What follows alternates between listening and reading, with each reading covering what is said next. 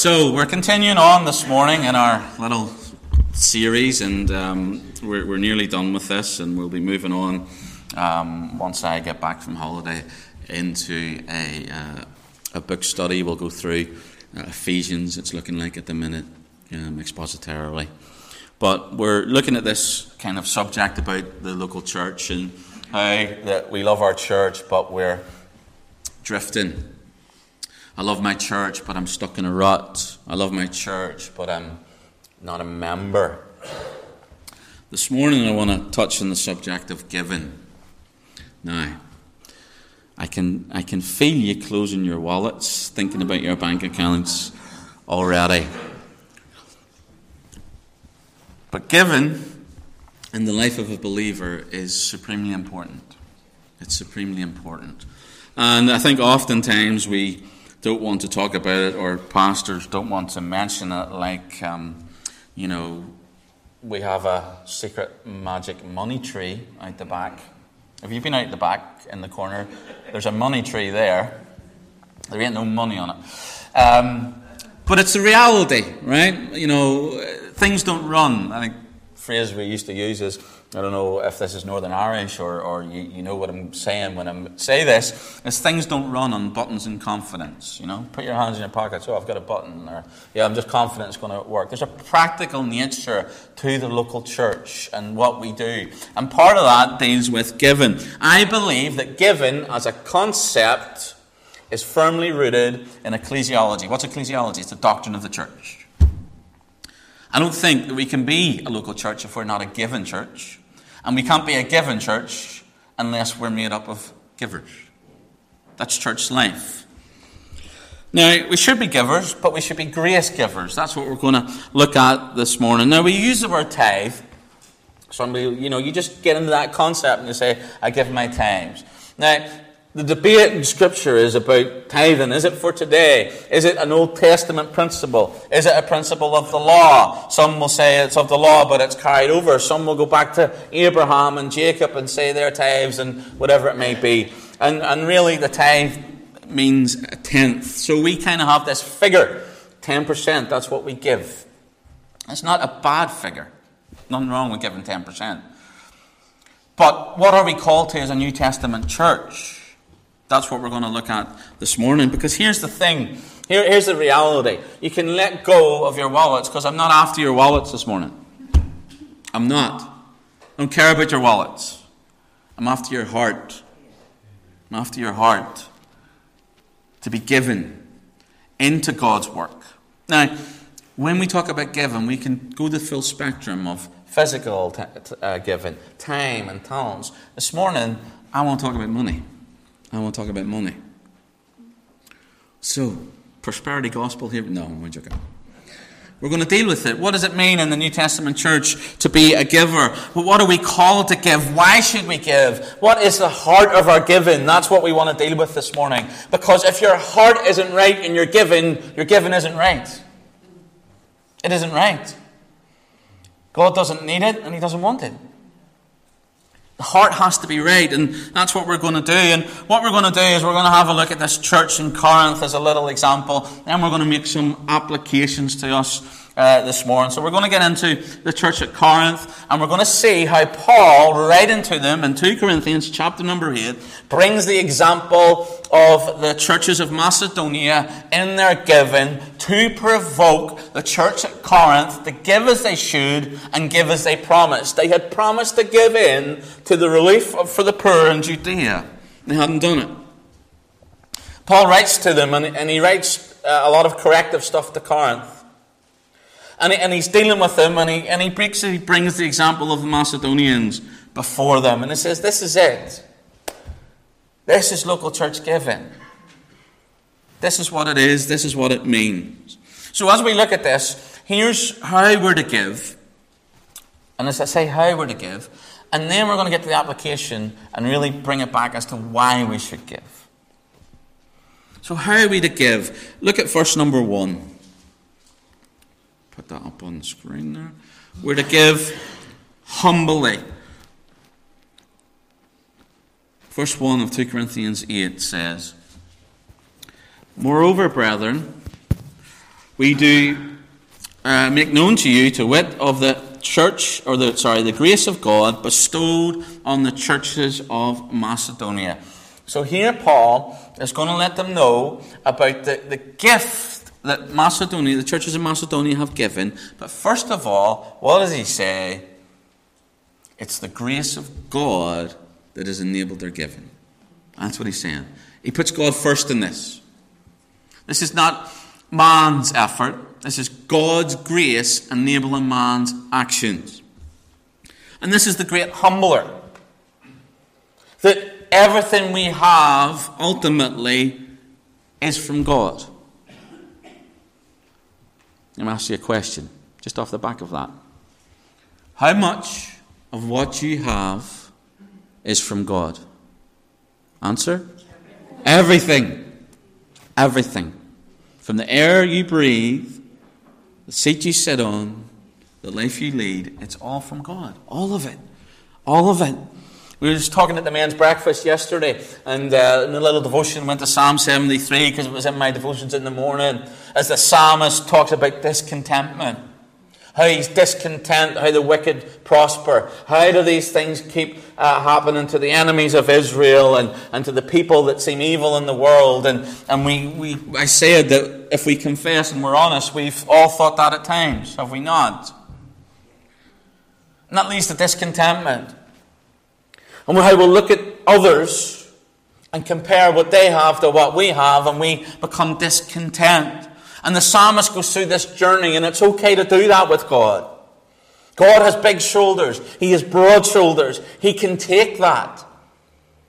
There's no point pretending Sometimes we've got to go, to God and be raw and be honest and say, God, I don't understand. Why are the wicked prospering? Why are these things happening to others and, and, and not happening to me? And the reverse of it, why are all these things happening to me and not to others, God? I'm discontent in this. And that's the psalmist in Psalm 73. And then he starts to go along the journey as all the psalmists do and all the people of God do, that God stays there. He doesn't move. God doesn't shirk it. God is where he always is.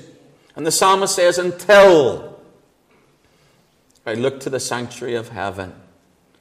And then I understood the destination of the wicked. We talked about that in Psalm 58 this morning. They're going to face the righteousness, wrath of God. And actually, in Christ, we have everything we need and more than we deserve. And when we look to heaven, that's the great leveler in our contentment. And then he gets to verse 25 of Psalm 73 and he says, Whom have I in heaven but thee? And there is none upon earth that I desire beside thee. That's contentment. Understanding grace. And the churches at Macedonia understood grace, they lived out grace, and that grace enabled them to give in the right way. So, the first and foremost, how are we to give? We're to give gracefully, humbly, out of the grace that we've been given, the abundance that we've been given. And we give to God humbly. Secondly, we're to give generously. Look at verse 2. Says, How in a great trial of affliction and the, the abundance of their joy and their deep poverty abounded unto the riches of their liberality or their generosity. Generous giving It's most generous when it's given in hard times. It's just the reality of it. Now, we should give out of the overflow, absolutely. But when we give in the hard times, that's generous giving. Generous giving. Now, we're not dealing with the amount, we're dealing with the generosity. What gauge is the generosity? Where's the gauge of it? How do we gauge what a generous gift is? What would you say? If I was to give Francie the gift of this pen, it's a Milton Baptist Church pen. He's excited already. I was to give it to him, would you say it was a generous gift? Why not? no. I'm, I'm not Dot. We found out that Dot is a pen, a pen, a pen, not a pen snatcher. She has a lot of pens in her bag. Found out at the leadership meeting. But what, how do you know if it's generous or not? If I have a thousand of these pens and it hasn't cost me anything, I just give them, do you want a pen? You can have it. You can have it, honestly. It's not working, but it's okay. but, so it's, it's not the amount, it's not the, the, the gift, but it's the motivation and the context behind it, right? That's the widow and her, and her mites. You know, if, if I have a million pens and I give one away, it's no big deal. But if I only have one pen, one pen, with no likelihood of ever getting another pen, and I give it away, that's generosity, right? It's generosity. Remember, and I might have shared this before, uh, an evangelist in the northeast of England, Colin Pavitt, wrote on Facebook last year sometime, and I think unless you're really a, a preacher or somebody that really has so many notes in your Bible, you, you might not appreciate the generosity of this. But he said he was out and he was, he was witnessing, and he, and he does a lot of that sort of stuff. And he was out in the street and he was, he was, he's been witnessing to this guy and really felt the Lord uh, working. You know, and you know when the Lord's working in your witnessing activity. You know. And he's witnessing to him, and he's witnessing to him, and he says to the, the man, do you, have, do you have a Bible? He says, No. So what he did was, he had got his Bible. Now, when I say his Bible, Bible that he had had for years and years, full of notes, full of memories. Like this Bible here is, is the first Bible I got as a born again believer. And I have glued it back together. It's full of notes and little things and whatever it may be. It's precious to me. And Colin says, I want you to have this. And he wrote in his Facebook, he said, I lost hundreds of preaching notes and things. He said, but that man's soul was more important. That's generous giving. That's generous giving. Churches of Macedonia in great trial, verse 2 of affliction, the abundance of their joy and deep poverty. Look at those things put together joy and deep poverty. Great trial. In the midst of the poverty and the trial, what is there? Great joy. Why? They're filled with the grace of God. They're humble givers that leads them to be generous givers. It's not the value of the gift, but it's the circumstance and situation out of which the gift is given. That's what makes it generous. We're also called to give intelligently, I think, as New Testament believers. Because, well, let's let the scripture speak. Look at verse 3. For to their power, or within their ability, it says, first of all. Now, we're going to get to the next bit that says beyond their ability, but first of all, within their ability. What does that mean? It means that yes, we're to give humbly, yes, we're to give generously as, as the body of Christ, but I also believe we're to give intelligently. So, what, what am I saying? I'm saying if you just commit to an amount with no intelligence behind it, that's not good stewardship. If you give to the Lord whenever you can't pay your electricity bill or your gas bill, that's not intelligent giving. Now, God does not need our money, He desires our heart. But He would not desire us to go without something to give to Him in a season where times are super difficult. Now, you may want to give, and the Lord may want to lead you to do that, but not to the detriment of your family and yourself. We, not, we don't give to earn grace. I want you to get that. Now, does this mean that at the end of the month or when the paycheck comes in, that I can just in my own heart say, do you know what? I've, I've got to pay all these bills. I've got nothing to give to God. No. You've got to examine what are you doing with your money? What's your stewardship like?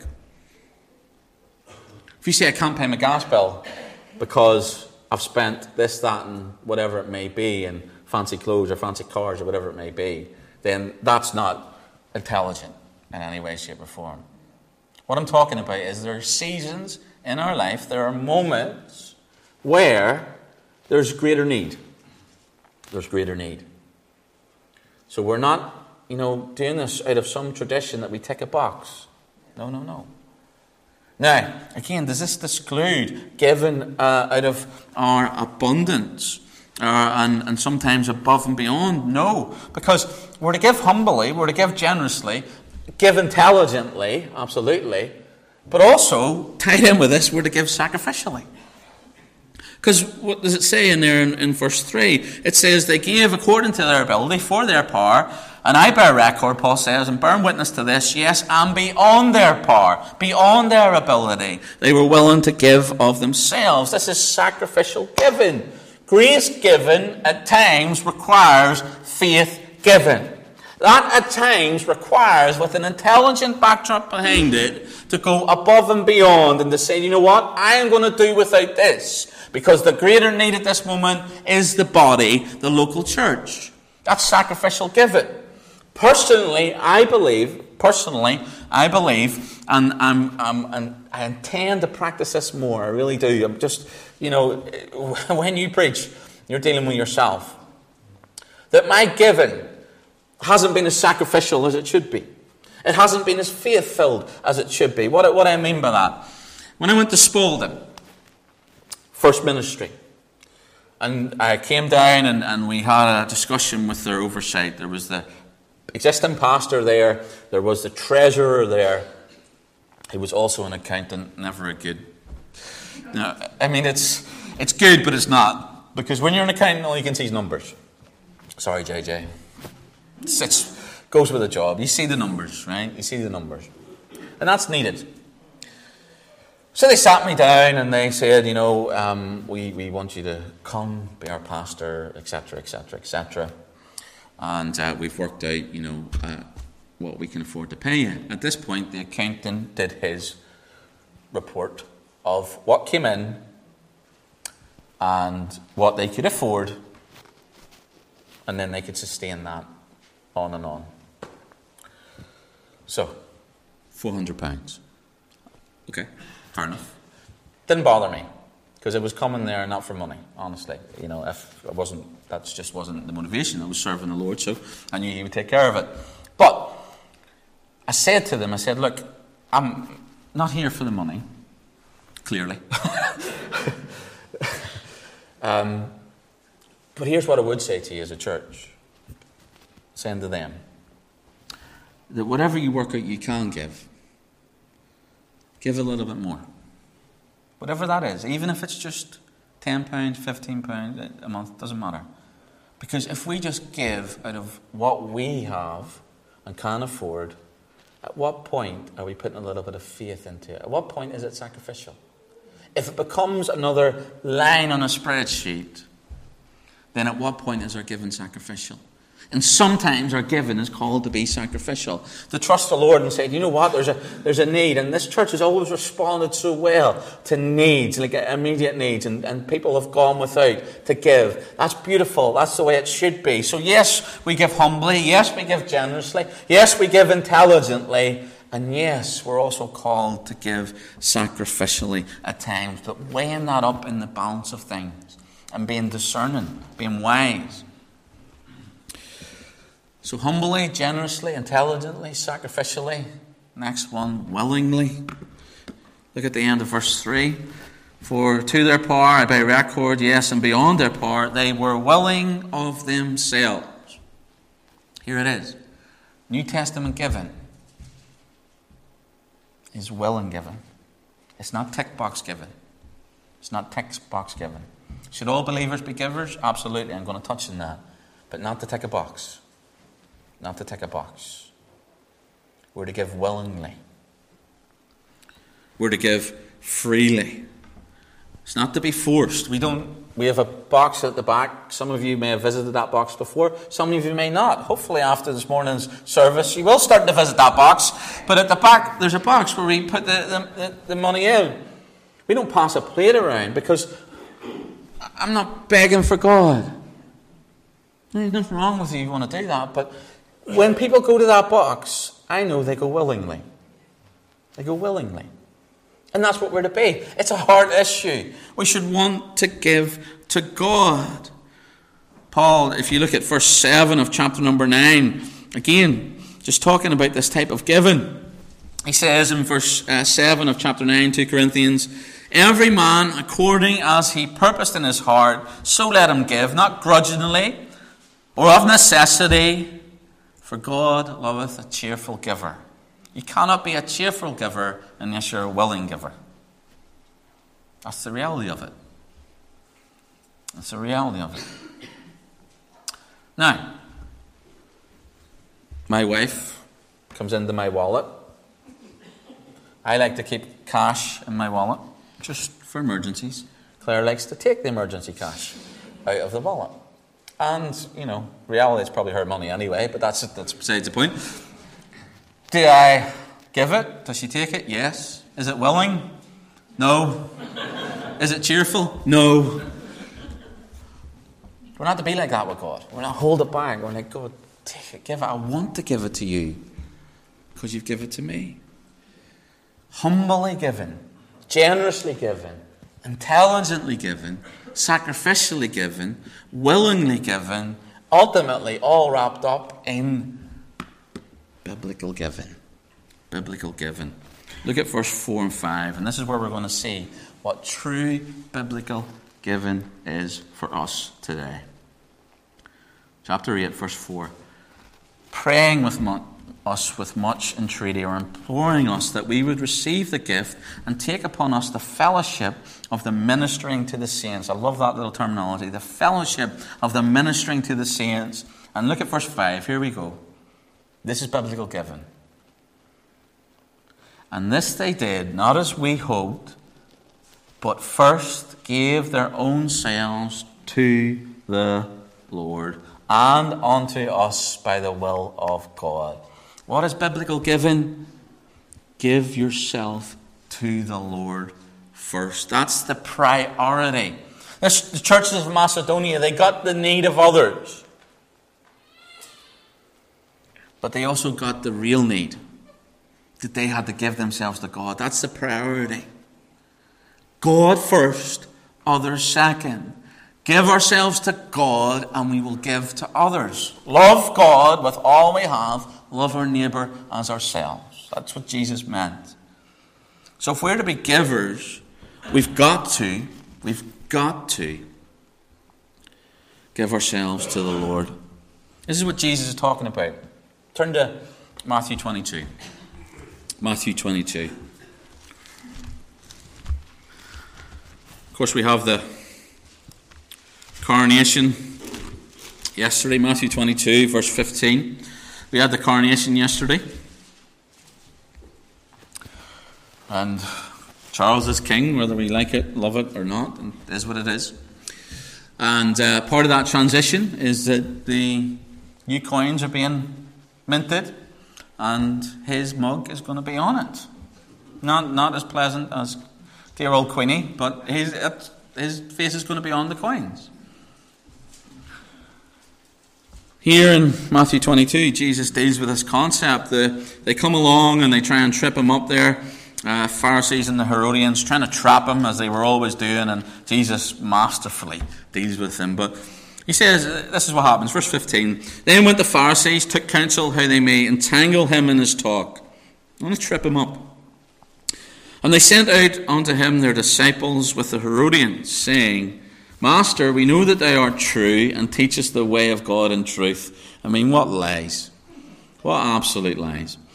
Not that he wasn't, but from their mouths. I mean, if that's not a picture of the coronation yesterday and some of the things that were said by people that do not believe it, I don't know what is.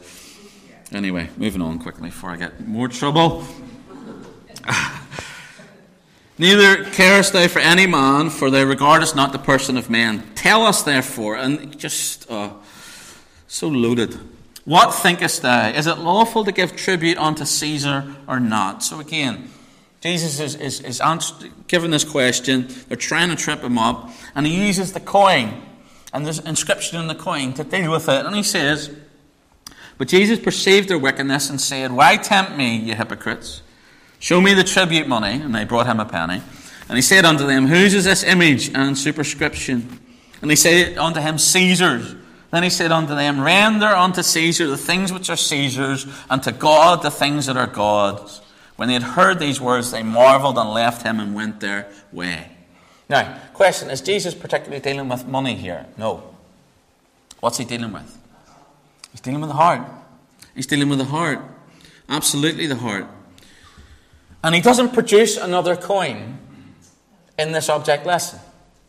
He says, whatever's God's, give to God. And what is God's? All of creation. But more importantly, us. Us. Imago Dei. We're made in the image of God. Genesis 1.26, God said, Let us make man in our image. That's not just save people. That's everybody made in the image of God. What is, what is Jesus saying when he, he has this little tip for tat with these Pharisees? You are God's. You should be giving yourself to Him.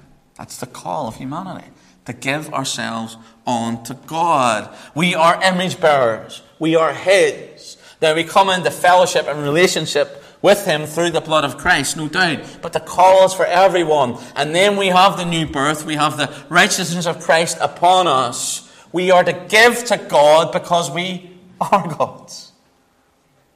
That's biblical giving. Ourselves and everything that we have to be used. I spoke at YL last night and I said this about their, their giftings. We're looking at Romans 12 and challenged them Are you using what you have? And this is what I want to challenge you with this morning, church. For God's good and for God's glory. The things that you have that are given to you by God, allowed to you from God, are you using them for His good and for His glory? Biblical giving means we use, we give. We don't just receive, we don't just take, we give. That's biblical giving. So, how are we to give? Humbly, generously, intelligently, sacrificially, willingly, ultimately, biblically. We give ourselves to Him first, then the heart is right, and then the hands are right. Heart right, hands right. Not hands right, heart right. Heart right, hands right. It's not the act, it's the attitude. Heart level, biblical giving. So, what's the big application in all this, right? We want to look at all this. How we, that's the how. Why? Why? Why? Why? Why? Why? Why? Why are we to be givers? Why are we to give into the work? Because we have been blessed. Because we have been blessed.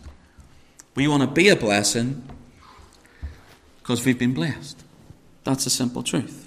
Now, I, start, I said at the start of this, people want to talk about tithe and they'll go back to Abraham and his interaction with Melchizedek, okay? Genesis chapter 14. Let's go back there. I want to deal with something here. Genesis 14 and, and verse number 18. Because I, I do want to take a principle out of, out of this. And I don't want to take a principle of 10%, I want to take a different principle, an application, and apply it in relation to what we're talking about here. So, Genesis chapter number 14 and verse number 18, excuse me, says this. And Melchizedek, the king of Salem, or the king of peace, brought forth bread and wine, and he was the priest of the Most High God. And he blessed him, that's Abraham, and said, Blessed be Abraham of the Most High God, possessor of heaven and earth, and blessed be the Most High God, which has delivered thine enemies into, the, into thy hand. And then Abraham gave him tithes of all, all the spoils. But what I want you to note in this is what came first? The blessing from Melchizedek or the tithe from Abraham? What came first? The blessing. The blessing. You want a verse that speaks against prosperity gospel? This is it. This is it. Melchizedek, the high priest, blessed Abraham. As a result of the blessing, he responded and gave. He didn't give to get the blessing. He got the blessing and then he gave in response to that. That's a heart response to the high priest. He was blessed, therefore, he wanted to be a blessing.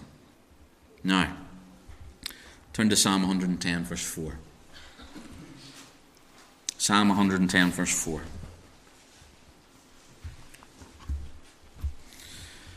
Psalm 110, verse 4 says this The Lord has sworn and will not repent. Psalm 110, verse number 4. The Lord has sworn and will not repent. Thou art a priest forever after the order of Melchizedek. This is a reference to the Lord Jesus Christ. Turn to Hebrews chapter number 2. Hebrews 2. Hebrews chapter 2, verse 17 says, Wherefore in all things it behooved him to be made like unto his brethren, that he might be merciful and faithful high priest in things pertaining of God to make reconciliation for the sins of the people. In all things he might be merciful and faithful high priest. Who is this? Jesus. Look at Hebrews chapter 6, verse 20.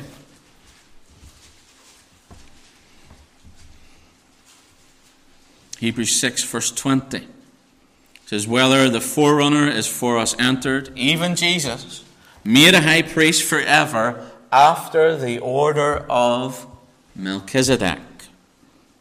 Hebrews chapter number 4, verse 14. Seeing then that we have a great high priest that has passed into the heavens, Jesus, the Son of God, let us hold fast our profession. Melchizedek came and he blessed Abraham, and Abraham responded and blessed back. Scripture tells us that Jesus is not a priest after the Aaronic order, the Levitical order. He's a priest after the order of Melchizedek. He is our high priest. So here's my connection. Here's my connection. Have we been blessed by our high priest? Have we been blessed by our high priest? Yes. Amen, amen, and amen. We have been blessed, so we should be a blessing.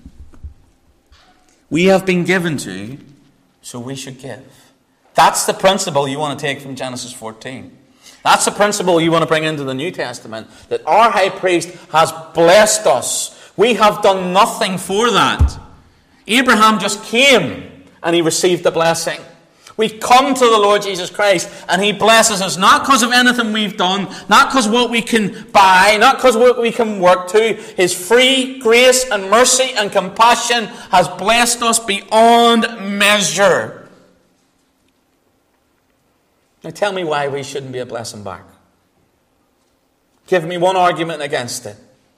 Why we should not give to God when He has given us everything. Be a blessing because you've been blessed. Second point of application leave a legacy because you have a future. Leave a legacy because you have a future. What will we leave behind? Because if you're here this morning, you're a believer, you're born again, you're saved, the good news is this place is not your home. That one day we're going to be with the Lord. But what are we going to leave behind? What's your legacy? So many Christians are not legacy leavers. They're not interested in what comes behind them. They're not willing to sacrifice now so that those com- that come behind have something. I can, I can point, and I'm not going to name names, but I know, even leaders within my, uh, my own church circles, of pastors that are not interested in what comes behind. They are cruising, ready to head to heaven. And they're leaving a mess behind because they're not willing to sacrifice. They're not willing to put the effort in. They're not willing to uh, get out of their comfort zone. They're not willing to forego some stuff, whatever it may be. But we should leave a legacy. We have a future. That's tied into God's given. John 3.16.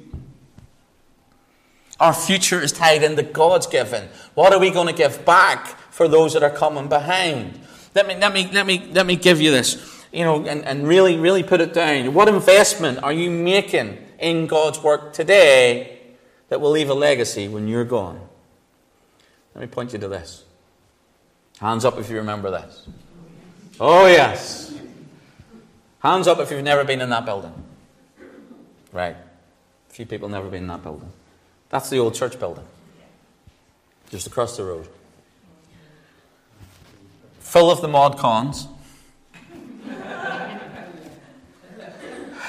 like running water. The fellowship hall was up the stairs. You had to come in the door and go up little narrow stairs. The toilets were down here in, in, in Antarctica, the, the men's toilets especially.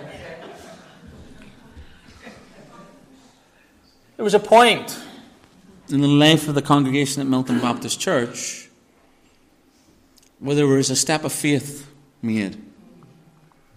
And people started giving into this concept. Well, look at that. Hey, there he is. Remember that, Eric? No? That's you.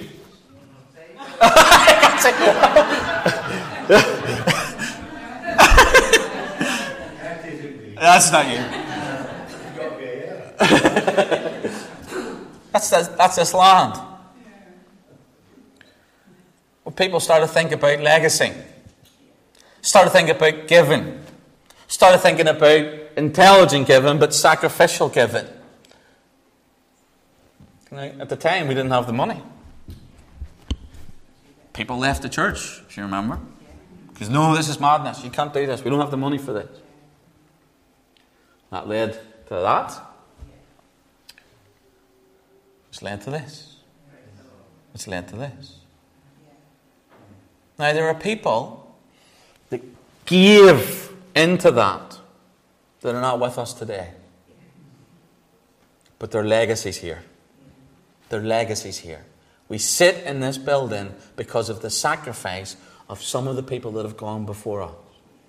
So, my question to you is Are you willing to leave a legacy? You have a future. But what about those that are coming behind? Why do I say all this? Here's the truth our giving as a church is not what it should be. I don't see the giving in terms of who gives what, but it's not where it should be. There's stuff that I think as a church we could do. We don't need to build a building, we've got a building. Now we shuffle around and make the best of it. If we could go back, we'd probably make a bigger one, but there you go. We work with what we have. But there's so many things that we can do. I think as church to flourish needs some more staff members. It does. We can't do that without giving. That's not to make my life easier. It's not. Although it might. it's not. It's to expand our ministry. To make sure that we take the growth that we have and we grow well. There's a community out there that really we have not impacted as a church. We haven't. We, we want to, we need to. Part of that's more of us giving our time. But if we give in to the work of God as we should, there's things that we can do to reach the community, to reach the young people. How good would it be to have even a part time youth worker in this church? Because what do we sit here, you know? We sit here and say, oh my goodness, we're losing the young ones. We're losing the young ones. We're losing the young ones. We're losing the young ones. We're losing them. We're losing them. We know that. What are we going to do? What are we going to do? I mean, I'm a man of flesh and blood. There's so many, so many plates I can spin. And really, my job is to build you up in the faith from the Word of God. That, that's my primary calling. Now, I do a lot of other stuff. Would I love to devote so much time in the youth? Yes, can't do it. I'll neglect my calling. But we can do it. We can do it. We've done it before as a church. Here we are. We can do it again. How do we do it? We have to be willing to give. We have to be willing to give. I love my church, but I'm not a giver. If you really love your church and you love the one who is the head of the church, our great high priest, we will be givers. Humbly, generously, intelligently, sacrificially, and ultimately biblically. Let's pray.